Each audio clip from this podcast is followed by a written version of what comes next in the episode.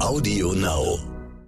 Während man so unterwegs ist, auch gerade als Frau alleine, kann man dem nicht ausweichen, dass man Menschen begegnet und äh, sich auch näher kennenlernt. Und ich bin eher zu Hause introvertiert, aber sobald ich aufbreche, öffne ich mich der Welt und freue mich über jede Begegnung. Stern nachgefragt. Was ich an Corona am allermeisten vermisse, ist das Reisen. Ich habe früher mein ganzes Geld dafür ausgegeben. Ich bin wahnsinnig glücklich unterwegs, ich liebe unbekannte Orte und habe viel von der Welt gesehen. Mein Name ist Stefanie Helge. Ich bin Blattmacherin beim Stern. Aber meine Reiseleidenschaft ist wirklich nichts gegen die Abenteuerlust von Margot Flügel-Anhalt. Margot Flügel-Anhalt lebt in einem kleinen Dorf in Hessen. Sie war Sozial- und Theaterpädagogin und fuhr nach ihrer Pensionierung mit 64 Jahren auf einem Motorrad von Hessen aus durch 18 Länder bis nach Usbekistan und zurück. Auch das Motorradfahren hat sie dafür erst gelernt. Es gibt einen sensationellen Film darüber und auch ein Buch. Sie heißen Über Grenzen.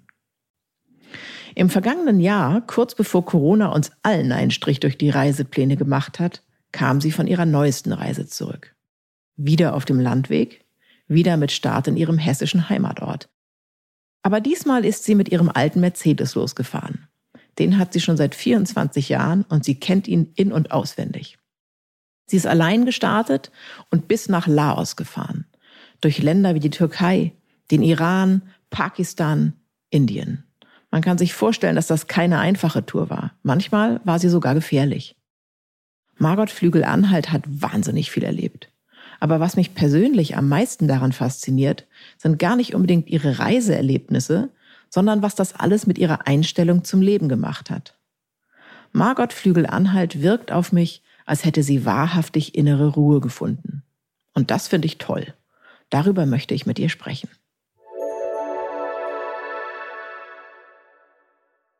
Herzlich willkommen zu Stern nachgefragt. Herzlich willkommen, Margot Flügel-Anhalt. Ich freue mich sehr, dass Sie da sind. Ja, ich freue mich auch, dass ich dabei sein kann.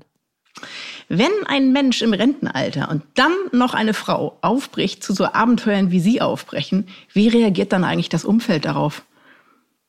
Das Umfeld ist da völlig entspannt, weil ich ja nicht zum ersten Mal in dieser Weise aufbreche und ähm, äh, einige gewichtige und wesentliche Dinge, wie zum Beispiel mein Testament, vorher mit meiner Familie geklärt habe. Das heißt, Ihre Reisen sind nicht einfach spontan aus irgendeinem Impuls heraus entstanden, sondern Sie haben sich auf alle Ihre Reisen immer sehr, sehr gut vorbereitet. Ja, der Impuls, den gibt es. Und zwar in dem Moment, wo eine Idee äh, sich verdichtet und ich zu einer Entscheidung komme. Ähm, ab dem Augenblick der Entscheidung bereite ich mich dann so gut ich kann vor. Den ersten großen Trip, zu dem es ja auch einen tollen Dokumentarfilm gibt, haben Sie ja mit dem Motorrad gemacht. Die letzte große Reise jetzt mit dem alten Benz. Sind Sie in Ihr zweites Abenteuer mit größerem Urvertrauen aufgebrochen als in das erste? Eigentlich äh, war das immer das Gleiche. Das heißt, immer wenn ich aufbreche, erbitte ich mir natürlich auch den Reisesegen und kläre im Vorfeld ab, ob diese Reise gut ausgehen würde. Und wenn ich da das grüne Licht bekomme, dann fahre ich los. Wie meinen Sie, dass das grüne Licht bekomme? Von wem? Von der göttlichen Macht, die über uns allen schwebt? Ja, so könnte man das beschreiben. Das ist so eine, ein, ein inneres Zwiegespräch mit mir und den Energien, die mich leiten und meinem Vertrauen in mein, meine Existenz und die Führung und ähm, immer dann, wenn ich da wirklich das Gefühl habe, ich darf vertrauen, ich kann vertrauen, dann breche ich auch angstfrei auf. Konnten Sie da von Ihrer ersten Reise in, in einer Form das mitnehmen, dass Sie mm, ja auch das Vertrauen auch hatten, dass bei bestimmten schwierigen Situationen es immer einen Weg oder einen Menschen geben wird, der Ihnen dabei helfen kann?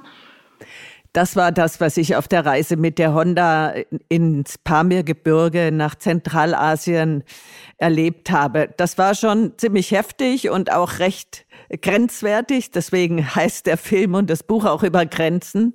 Ähm, da bin ich über meine eigenen Grenzen gegangen und habe immer wieder erlebt, dass in schwierigen Situationen jemand oder etwas da ist, was mir hilft. Ist das ein Gefühl, das einen auch so ein bisschen verbindet mit Menschen, die man unterwegs oder weltweit trifft? Dieses Gefühl, dass man sich am Ende als Menschen gegenseitig helfen wird? Ja, genau. Das ist ähm, meine Erfahrung, dass die Menschen überall auf der Welt und äh, letztendlich auch in Deutschland, da dauert es nur ein bisschen länger, bis wir warm werden, aber überall helfen sich Menschen, überall gibt es Menschen, die eine hilfreiche Hand ausstrecken und die anderen, die in Not geraten sind oder die einfach nur ein Glas Wasser brauchen, äh, hilfsbereit gegenüber sind. Da braucht man sich überhaupt keine Sorgen zu machen. Sie sind ja eine äh, Reisende, also keine Urlauberin in dem Sinne. Das heißt, also man hat bei Ihnen auch sehr das Gefühl, dass so der Weg das Ziel ist, dass alles, was, was Sie erleben, Sie erfüllt.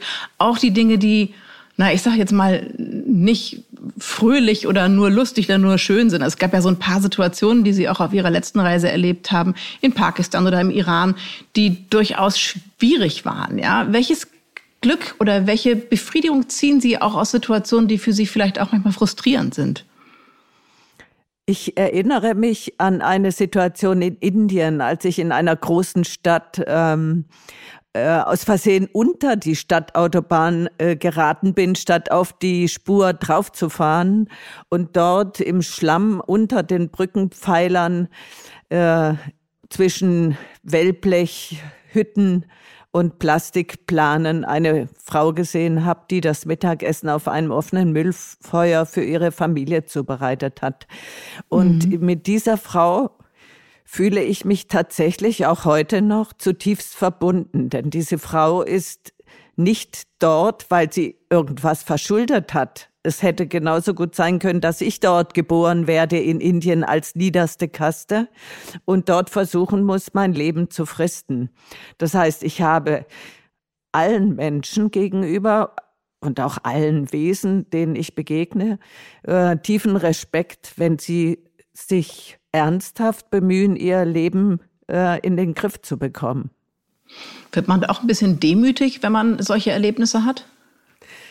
Auf jeden Fall. Das heißt, die Tatsache, dass ich morgens äh, ein frisches Glas Wasser aus dem Wasserhahn trinken kann, ähm, ist im Prinzip etwas, was der größte Teil der Menschen auf dieser Welt nicht kann, weil schon in Frankreich das Wasser geklort ist und in anderen Ländern man noch nicht mal geklortes Wasser bekommt und das Wasser können wir auf keinen Fall trinken dass wir in, im Frieden leben, als Frauen in, in einer Demokratie und unsere Meinung äußern können, das ist einfach äh, ganz außergewöhnlich, denn auf der Welt sieht es im Allgemeinen anders aus und ich bin sehr dankbar dafür.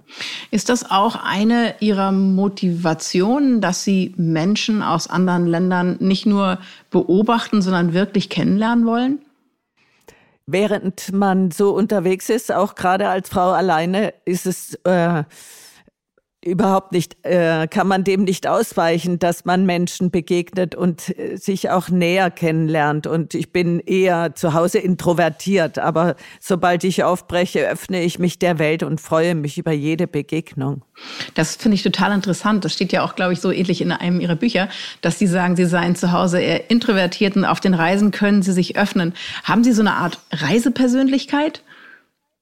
Ja, ich glaube, das kann man genauso beschreiben. Das heißt, in dem Augenblick, wo ich von zu Hause aufbreche, ändert sich alles. Da wird das Gras grüner und äh, die Vögel singen melodischer und alle Eindrücke verändern sich. Und ähm, ich gebe mich sozusagen in diese, in dieses Floating und verändere mich mit.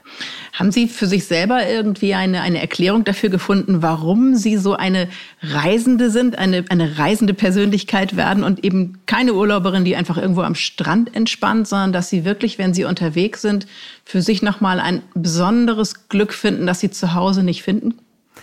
Möglicherweise liegt das an diesem Reisegehen, dass manche Forscher und Wissenschaftler einem kleinen Teil der Menschheit zusprechen. Das heißt, äh, wohl immer hat es Menschen gegeben, die über den Berg gestiegen sind, um nach neuen Weidegründen zu schauen, wenn äh, die Sippe dort, wo sie war, nicht mehr überleben konnte. Und möglicherweise gehöre ich zu diesen Menschen, deren Risikobereitschaft und äh, sich ändert, sobald sie aufbrechen.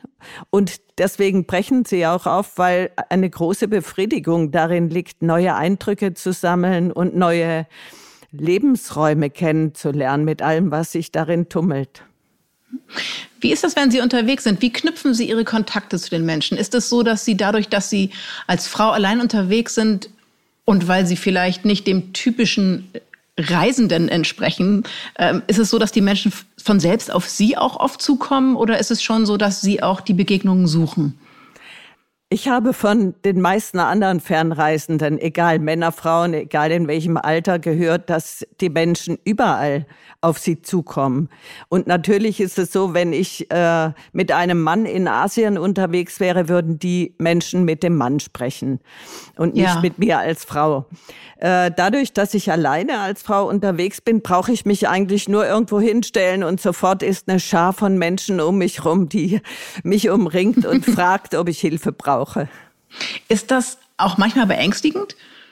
Es gab eine Situation an der Wagga Border in Indien, da wollte Paul, mein Kollege vom Filmteam, einen kurzen Dreh machen mit mir. Der hatte mich da für wenige Tage besucht auf der zweiten Reise.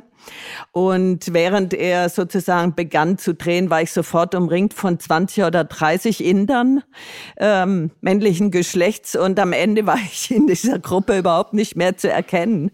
Aber äh, das, äh, diese große Nähe war ein bisschen verwirrend, aber kein Mensch hat mich berührt, unsittlich oder sich in irgendeiner Weise mhm. mir gegenüber falsch verhalten. Wie machen Sie denn das überhaupt mit dem Vertrauen? Also man hat ja als Mensch eine äh, gewisse, ich weiß nicht, ob es Vorsicht ist oder einfach Misstrauen ist, aber man nähert sich oft anderen Menschen ja ein bisschen vorsichtig. Und in einer Situation auf der Reise muss man ja diese Grenzen für sich selber auch immer wieder überwinden. Wie schaffen Sie es also die Balance zu wahren zwischen Vertrauen und Misstrauen, zwischen Sicherheit und Unsicherheit? Ein Vorteil meines Alters ist, dass ich eine gewisse Lebenserfahrung habe und auch einen gesunden Menschenverstand entwickeln konnte im Laufe meines beruflichen Lebens, wo ich sehr viel mit Menschen zu tun hatte und äh, immer noch habe. Und äh, wenn ich spüre, dass jemand offen ist und ähm, nicht mit dem mit der Hand in der Tasche ein Messer umgreift, dann kann ich auf diese Menschen zugehen und ihnen vertrauen. Das heißt, Sie haben eigentlich um Ihre persönliche Sicherheit nie Angst gehabt. Ich hatte in einer Situation auf meiner ersten Reise über Grenzen ne, eine gefährliche Situation mit drei Männern, ähm, der ich aber unverletzt entkommen konnte. Aber das hat sie hat nicht dazu geführt, dass sie sozusagen noch vorsichtiger geworden sind, sondern sie konnten das so für sich, naja, eigentlich abspeichern als ein Einzelfall von einzelnen Menschen, die sich halt mal nicht korrekt verhalten haben. Ganz genau. Und äh, mhm. es entspricht auch meinen ähm, Übungen, die ich im Kampfsport Wing Zung mache, dass ich äh, einen klaren, in Gefahrensituationen einen klaren Kopf behalte und eine klare Entscheidung treffe. Und damit mhm. kann man im meist, in den meisten Fällen Gewalt vermeiden. Was ich ganz interessant fand, war, dass äh, Sie so häufig darüber geschrieben haben, dass die größte Schwierigkeit eigentlich nicht die Menschen sind, sondern die Bürokratie in so vielen Ländern. Ja, ich bin in, bei der zweiten Reise einfach abgefahren in, im Iran in eine politisch schwierige Situation geraten. Das heißt, es gab dort eine Erhöhung der Benzinpreise, als ich äh, durchgefahren bin und äh, viele Demonstrationen mit Verletzten und Toten auf beiden Seiten. Und mhm. der, das System, äh, dann wurde das Internet abgestellt, damit die Menschen sich nicht mehr verabreden konnten. Und in der Zeit habe ich festgestellt, wie wichtig äh, es wäre, äh, weltweit äh, online Kontakt haben zu können über WhatsApp oder Telefonie, äh, weil ich da tatsächlich da saß, ohne Möglichkeiten, meine, de, meine nächsten Reiseschritte zu unternehmen.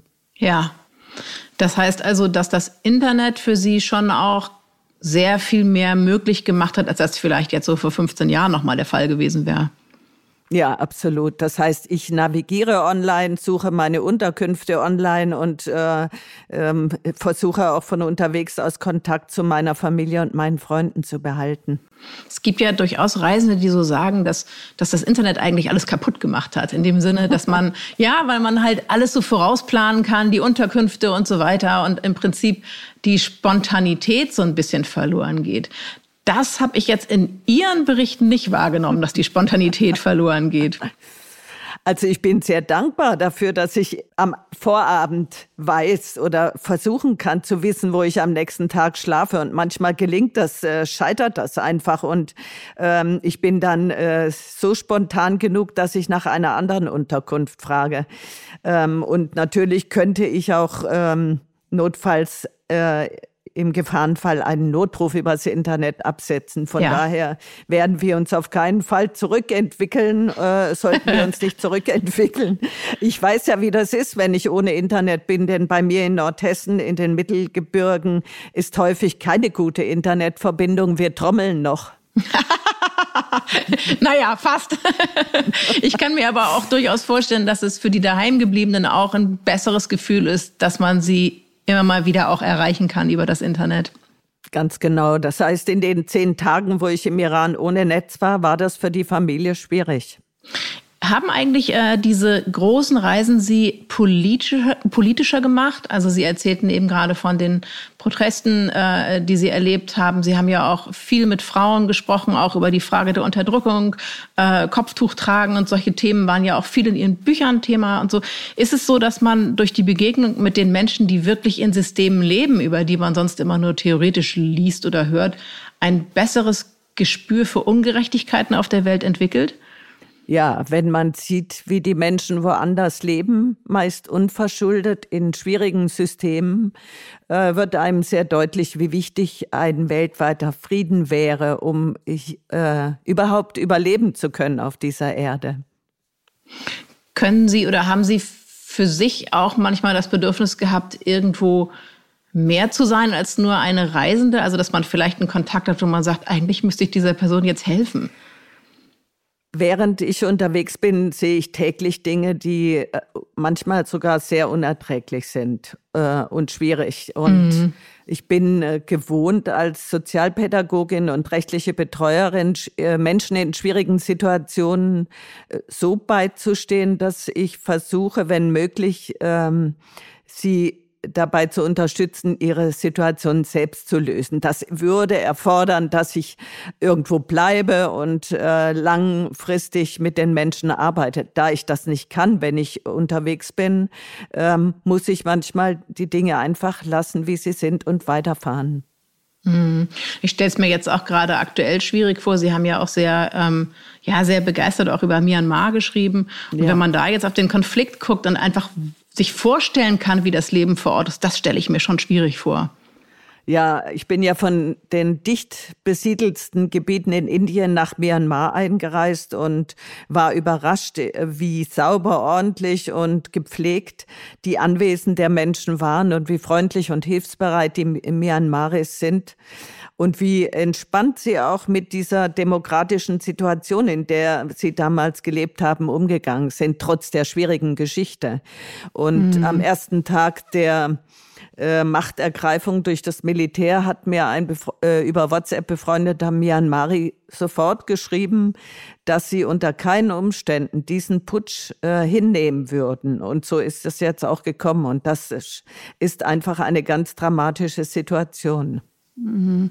Haben Sie äh, zu vielen der Leute, die Sie unterwegs auf Ihren Reisen treffen, immer noch Kontakt oder sind das äh, flüchtige Begegnungen, die einen in dem Moment etwas geben, aber die eben auch das, ja, eben flüchtig bleiben?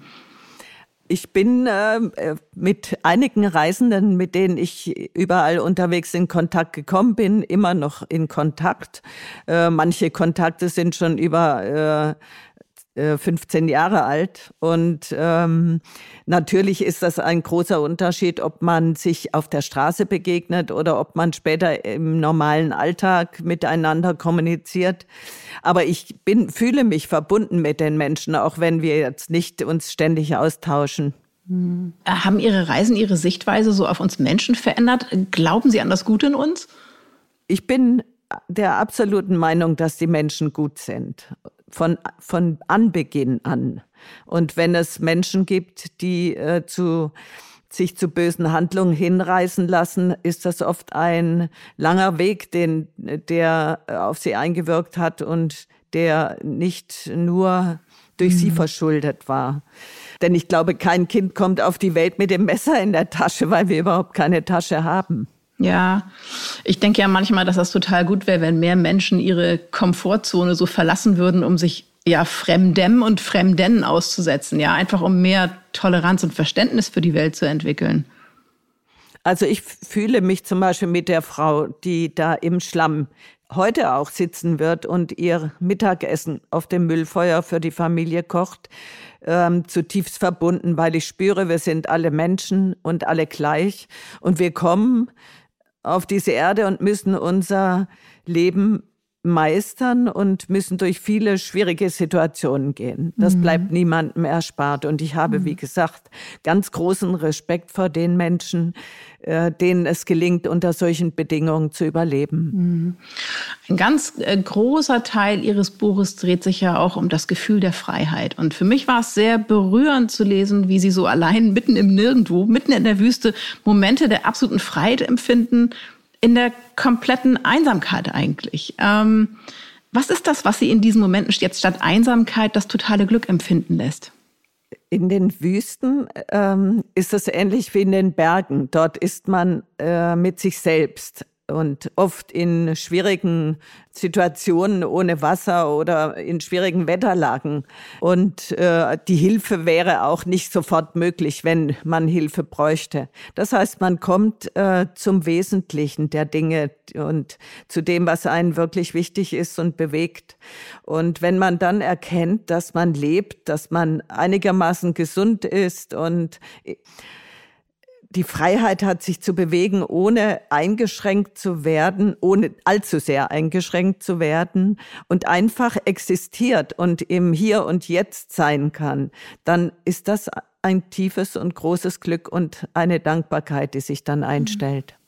Hat das Gefühl auch was mit Gott zu tun? Also hatten wir am Anfang ja schon mal, aber so dieses, das klingt für mich so ein bisschen so, wie wenn es auch so dieses Gefühl ist, so Teil von etwas ja, von etwas Ganzem zu sein, von etwas zu sein, was irgendwie Sinn gibt als System.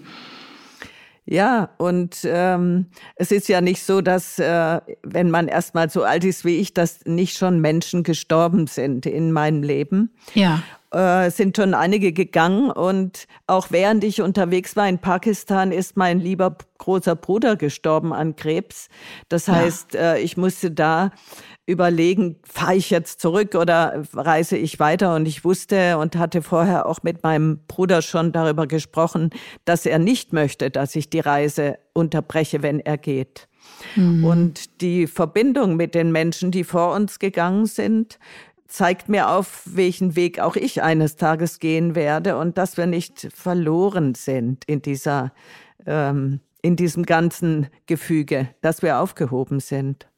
Wir sind eben nicht allein, sondern vielleicht nur gerade, also nicht einsam, aber eben gerade allein unterwegs. Das ist es vielleicht. Ne? Ja. ja. Gab es denn Momente, wo Sie äh, Gefühle, so, auch so ein Glücksgefühl vielleicht gern geteilt hätten? Oder liegt für Sie auch ein Reiz der Freiheit darin, eben frei von, von, ja, von Bindung oder so zu sein? Äh, ich habe in verschiedenen langjährigen Bindungen gelebt und musste einige der Partner beerdigen inzwischen. Ich bin mit meinen elf Geschwistern verbunden und mit meinen zwei Söhnen und dem Enkelkind und den Partnern im Leben dieser Söhne und meinen vielen Freunden. Ich bin ähm, jetzt gerade über Ostern überhaupt nicht alleine gewesen und freue mich äh, sehr, wenn ich dann immer wieder zu mir zurückkehren kann. In mir selbst mhm. ist ein großer Reichtum. Und den kann ich eigentlich nur entdecken, wenn ich mich ganz auf mich selbst konzentrieren kann. Da bin ich immer wieder froh drum, dass es diese Freiräume gibt. Und natürlich freue ich mich, wenn ich meiner Familie und meinen Freunden begegnen kann. Ja, diese äh, Reisen, die Sie unternommen haben, Sie haben äh, einmal gesagt, dass ihre Seele nach den letzten Reisen nicht mehr so richtig angekommen ist nach Hause. Ja, ähm, das interessiert mich. Ist es so, dass ähm, ein Teil der Persönlichkeit sich tatsächlich verändert hat auf diesen Reisen. Jetzt weder zum Negativen noch zum Positiven, das will ich gar nicht bewerten, sondern einfach, dass, ein, ein, dass man einen, einen Teil Freigeist entwickelt, der dann so in den Strukturen, die wir hier in Deutschland kennen und leben, gar nicht mehr so richtig heimisch werden kann? Ja, das könnte, das ist gut möglich, denn es gibt inzwischen tatsächlich mich in der ganzen Welt, in der ich unterwegs war. Und dort ist ein Teil von mir auch noch geblieben und ja. äh, hat sich dort niedergelassen. Und ähm, ich bin sozusagen kein geschlossenes Paket mehr. Aber das ist es ja, das ist es ja genau, warum ich aufbreche, um mich zu öffnen und ähm, mich zu verteilen in der Welt. Hm. Haben Sie Ihr Leben äh, in Deutschland verändert, nachdem Sie von Ihren zwei großen Touren zurück sind? Ja, ich äh, suche hier immer öfter Räume, wo ich auch für mich selbst ähm, äh, mich zurückziehen kann und mich auf das Wesentliche besinnen kann. Das geht mhm. jetzt mhm. im Übrigen mit Corona großartig, weil ein Vorteil muss es ja mal haben. genau, weil äh, viele, viele meiner Termine sind erstmal ausgefallen oder zurückgestellt. Das heißt, ich kann äh, dort, wo ich lebe, jederzeit rausgehen. Ich habe einen großen Garten, Wald und Wiesen sind gleich in der Nähe und ähm, dort begegne ich niemanden. Nicht so, wie wenn ich jetzt an Edersee fahre, wo dann alle unterwegs sind oder so. ähm, das, äh, das würde ich den Menschen übrigens raten, sich azyklisch zu verhalten und nicht dorthin zu rennen, wo alle hinrennen, um sich zusammen auf eine Mauer zu setzen und ins Wasser zu gucken, sondern einfach dorthin zu gehen, wo niemand ist. Und Deutschland mhm. ist groß genug, um Freiräume zu finden. Und diese Zeit, die wir mit Corona geschenkt bekommen, auch einfach zu nutzen. Das heißt, obwohl Sie so eine große Reisende sind, empfinden Sie die Einschränkungen durch Corona gar nicht unbedingt nur als, als Bürde, sondern durchaus als Chance? Ich wenn ich Dinge nicht verändern kann, versuche ich sie anzunehmen. Und äh, solange wir alle nicht, der größte Teil von uns nicht geimpft ist, äh, haben wir keine andere Möglichkeit, als solidarisch miteinander Abstand zu halten und diese neuen Regeln zu akzeptieren. Und wenn ich diese Situation betrachte, hat sie durchaus Vorteile. Hm. Es gibt ja viele Menschen, die davon träumen, frei zu sein oder auch von großen Reisen träumen und die das dann aber nie machen, die halt immer nur träumen, aber nie losfahren. Und Sie haben auch mal gesagt, dass ähm, der Aufbruch, also das wirkliche Loskommen, das Schwerste ist. Woran liegt das? Der größte Fehler, den man bei einer Reise machen kann, ist zu planen und nicht aufzubrechen. Ähm, es ist natürlich so, wenn man eine solche Reise ins Unwägbare macht, wo man nicht all-inclusive ähm, äh, unterwegs ist, dann, Haben Sie ähm, bestimmt nie gemacht, oder? Eine All-Inclusive-Reise, oder? noch nicht. Das wäre vielleicht auch noch mal was. ich glaube genau. nicht. äh, das heißt, man muss äh, bereit sein. Man, soll, man sollte das nur machen, wenn man das tun möchte. Und dann sollte man einfach bereit sein zu vertrauen. Denn äh, wenn man nichts vorplanen, nichts alles vorplanen kann, werden sich Situationen einstellen, die schwierig sind. Und mhm. die kann man nur bewältigen mit klarem Kopf und der Bereitschaft, ähm, Lösungen zu suchen in schwierigen Situationen. Und das ähm, spürt man, bevor man aufgebrochen ist, insbesondere in den Nächten, ähm, wenn sich Ängste einstellen. Und bei der ersten Reise mit der kleinen Honda nach Zentralasien war das so, dass ich überlegt habe, äh, in jeder Nacht, was alles Schreckliches geschehen könnte, Überfälle, äh, Unglücke, Steine, die auf mich herunterstürzen, technische Pannen. Und wenn alle diese Dinge ähm, auf mich hereingestürzt sind und ich am Ende diese Reise trotzdem machen will, dann kann ich mhm. auch beruhigt aufbrechen. Glauben Sie, das ist mit ein Grund, warum es ähm, mehr Männer gibt, die zu solchen Reisen aufbrechen als Frauen? Also Frauen brechen ja auch oft aus Sicherheitsgründen mit einem Mann gemeinsam auf oder Sie sagen, nee, das traue ich mir nicht zu. Da sind Sie ja schon auch eine Ausnahme. Glauben Sie, dass Männer mutiger sind oder hat es nur was damit zu tun, dass das ein Sicherheitsaspekt ist? Äh, als Mann unterwegs hat man natürlich andere Probleme, als wenn man als Frau alleine unterwegs ist. Ähm, und äh, man hat den Männern gesagt, dass sie äh, mutig sein sollen. Also tun sie so, als wären sie mutig und brechen eher auf. Aber meine Mutter hat mich zum Beispiel äh, dabei unterstützt, mutig zu sein und auf Bäume zu klettern. Und wir waren stundenlang im Wald unterwegs, ohne dass ich, dass jemand dabei stand und immer gesagt hat, pass auf, fall nicht runter, mach dies nicht, mach das nicht. Und so mhm. konnte ich meine ähm, Anlagen entwickeln. Mhm. Welche Rolle hat für Ihren Mut und Ihre Reisebereitschaft Ihr Alter gespielt? Ist es einfacher in Ihrem Alter, nicht nur wegen der Lebenserfahrung, sondern auch, weil man vielleicht weniger Verpflichtung hat? Oder ist es schwerer, eben weil man älter ist und vielleicht vermeintlich für andere das leichtere Opfer? Äh, ich bin kein Opfer. Ich bin das ja schon. Ich also ich äh, würde mal den Mann sehen wollen, der mir gegenübersteht und spürt, dass es nicht lustig wird für ihn, wenn er mich unerlaubt äh, anfasst, ob, er es dann noch tut. Weil ja. es wird ja, wird ja nicht so gut für ihn. Warum sollte er es dann tun? Also ich bin schon mal kein Opfer und das ist ganz wichtig, äh, dass Frauen und Männer, die aufbrechen ins Unwägbare, keine Opfer sind. Und ähm, als Frau, als ältere Frau, kommt mir in den asiatischen Ländern, auch in den islamischen Ländern sehr viel Respekt entgegen. Auch ja. ähm, auch natürlich, dass die Leute völlig überrascht sind äh, zu erleben, dass eine Fra ältere Frau alleine reist. Aber ich habe auch von jungen Frauen gehört, dass sie äh, respektvoll behandelt werden. Das hängt, glaube ich, immer damit zusammen, wie man unterwegs ist und ob man den Menschen mit Achtung und Respekt begegnet. Hm. Haben Sie auf Ihren Reisen gleichaltrige Reisende getroffen? Überhaupt nicht. also ich war selbst oh. äh, bei den Männern äh, immer die Älteste, aber das äh, fällt jetzt nicht so auf. Mhm. Das nee, das Interessante ist ja, das Interessante ist ja auch, dass wenn man unterwegs ist, dass das alles immer so ein bisschen verschwimmt. Also es ist eigentlich genau. ein bisschen egal, wie alt die Leute sind. Die haben so ein ähnliches Mindset und dann verbringt man einen schönen Abend miteinander und sagt sich manchmal Dinge, die viel persönlicher sind, als man das normalerweise sagen würde. Aber es passt dann halt gerade einfach in der Sekunde, unabhängig davon, wie alt die Leute sind. Absolut. Und äh, zum Beispiel ist es beim Motorradfahrern dann auch nicht wichtig, mit wie viel PS oder kW jemand unterwegs ist und ähm, wie weit er schon unterwegs ist und ob er äh, bald wieder zurückfährt oder äh, nicht so weit fährt. Ähm, das ist so, dass Fernreisende tatsächlich untereinander äh, eine ganz besondere Offenheit erleben und sich auf eine besondere Weise begegnen. Und sie wissen, wo man durchgeht und wie man, ähm, wie häufig man kämpfen muss, um weiterzukommen. Und das macht einfach ein schönes Gefühl der Verbundenheit dann auch aus.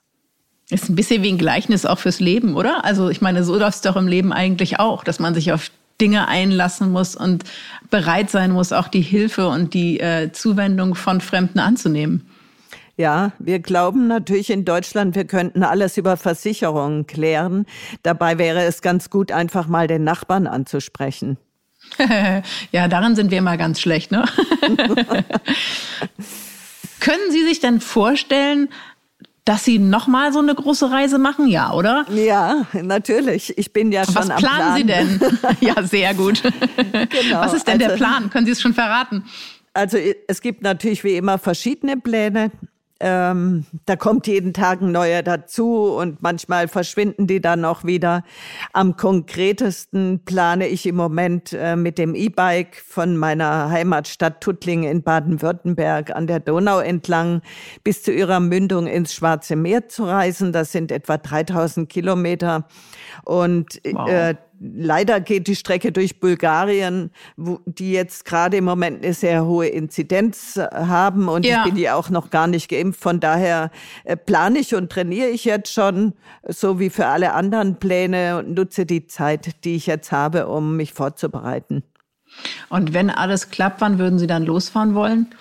Äh, das, ich vermute mal, dass äh, das sogar erst nächstes Jahr passieren kann, weil wir ja offensichtlich nicht im Sommer alle schon geimpft sind, so wie es aussieht. Und oh, ich weiß, ist das nicht schrecklich? Man möchte, dass es endlich losgeht, oder? Und auch die anderen äh, EU-Länder hängen ja genau an demselben mhm. äh, Timing dran. Wir müssen einfach offen sein und die Zeit nutzen, die wir haben. Und ähm, aber Sie ja. haben Sie haben ja auch auf Ihren Reisen Geduld gelernt. Oh ja. Ne? Das äh, kann man sagen. Also wenn man im Iran in einem Hotel sitzt ohne Pass oder wenn man in der Türkei in einem Hotel sitzt und auf seinen Pass warten muss und kein Pakistan-Visum hat und die Internetverbindung gekappt ist, dann braucht man vor allem Geduld. Frau Flügel-Anhalt, dann wünsche ich Ihnen und mir, dass wir nicht so viel Geduld brauchen, bis wir alle durchgeimpft sind und dann endlich wieder die große, weite Welt bereisen dürfen. Ja, das hoffen wir sehr. Ich danke Ihnen herzlich für das Gespräch. Hat mich sehr gefreut. Ich muss das jetzt einfach so flapsig sagen. Aber ich finde, Margot Flügel-Anhalt ist echt eine coole Socke. Und Sie müssen sich unbedingt den Dokumentarfilm über Grenzen, über ihre Motorradtour angucken. Leider kann man den momentan nur auf Amazon streamen und muss ihn auch als Abonnent bezahlen. Aber ich sag Ihnen, der ist jeden Euro wert. Über die Autoreise mit dem Benz ist ganz neu im Handel ihr Buch Einfach abgefahren aus dem Ullstein Extra-Programm. Ich verspreche Ihnen, dass diese Reisen im Kopf fast so gut sind wie eine echte. Gute Fahrt also. Ihre Stefanie Helge. Stern nachgefragt. Dieser Podcast ist Teil der Initiative Zeit, die Dinge neu zu sehen. Audio Now.